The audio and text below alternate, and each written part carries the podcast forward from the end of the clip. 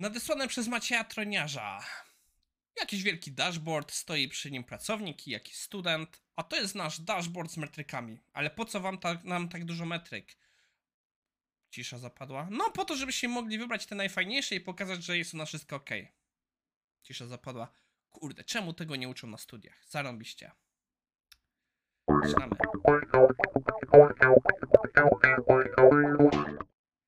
Okej, zapomniałem powiedzieć o czym będzie dzisiaj, a więc obserwowalność i odpady w oprogramowaniu. Nagrywam ten odcinek po raz drugi, bo coś się zepsuło. Naprawiłem butelkę, testuję teraz jak poprawnie powinno się ją używać i fajnie jest. Też powiem wam, że Roybos w takiej formie jest super. Co wydaje mi się, że mi się zmieniły smaki, bo wydaje mi się, że w oryginalnie jak zaczynałem te rzeczy nagrywać i testować IT w 2020, to wtedy mi nie smakował. Co pokazuje, że też smaki zależą od nastroju i czasu. Anyway, zaczynamy. Dzisiejszy odcinek będzie krótki.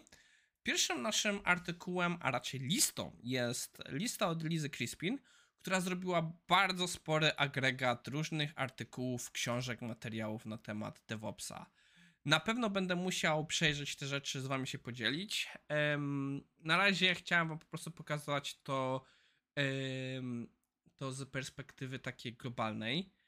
No i fajna lista. Jak wiecie, co lubi Wyrodek? Wyrodek lubi listy, więc na pewno z tej listy sobie pokorzystam nieraz. Będę musiał popatrzeć, co się e, tutaj dzieje. E, Na pewno jestem ciekaw artykułu tego przez Ro- Roba Malneya na temat observability. I było tutaj właśnie takich parę innych, których e, będę chciał przejrzeć. Trochę mi się nie podoba, że jest dość stary State of DevOps report. Jestem ciekaw, czy nie ma nowszych. Czy może. E, o, continuous testing. Chyba e, będę musiał też to sprawdzić. Dobra. Jak widzicie, muszę bardziej przejrzeć się tej liście. Bardzo mi się podoba też ta grafika. Czemu się teraz nie chce otworzyć? Ta grafika też jest super przydatną rzeczą, więc też wam by zachęcał do jej przejrzenia. Z książek, ta książka jest naprawdę warta przeczytania. Już ma trochę lat, bo ja zacząłem, bo ja zacząłem. Tak, zacząłem czytać w 2017, skończyłem w 2018, więc już trochę ma, ale wydaje mi się, że dalej dobrze działa. Em, coś też takiego takiego było. E, DevOps Handbook na dniach będzie miał drugie nowe wydanie e, rozszerzone, więc tą książką bym się na razie wstrzymał, chyba że robicie preorder nowego wydania. No i tyle z takich rzeczy tutaj się dzieje. Naszym drugim artykułem jest w pewnym sensie znowu lista. Tym razem autor dyskutuje software development waste. Lean jest jednym z podejść, które jest do wytwarzania produktu fizycznego czy oprogramowania. DevOps ostro korzysta z Leana i jednym z rzeczy, które ważne są w Leanie jest właśnie walka z odpadami, z waste'em. Dążymy tak zwanego zero waste.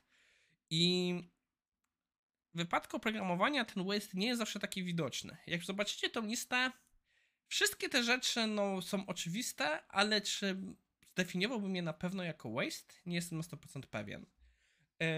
No i lista jest taka w miarę sensownie zbudowana. Mamy o nazwę waste'a, mamy jakiś opis, mamy o obserwowalne przypadki. Pierwszą rzeczą, jak widać na liście, jest, że możemy budować zły produkt, zły feature. No, to jest częsty problem, między innymi po to mamy MVP, po to mamy AB testy, żeby jak najszybciej te rzeczy sprawdzić, czy robimy to, co powinniśmy.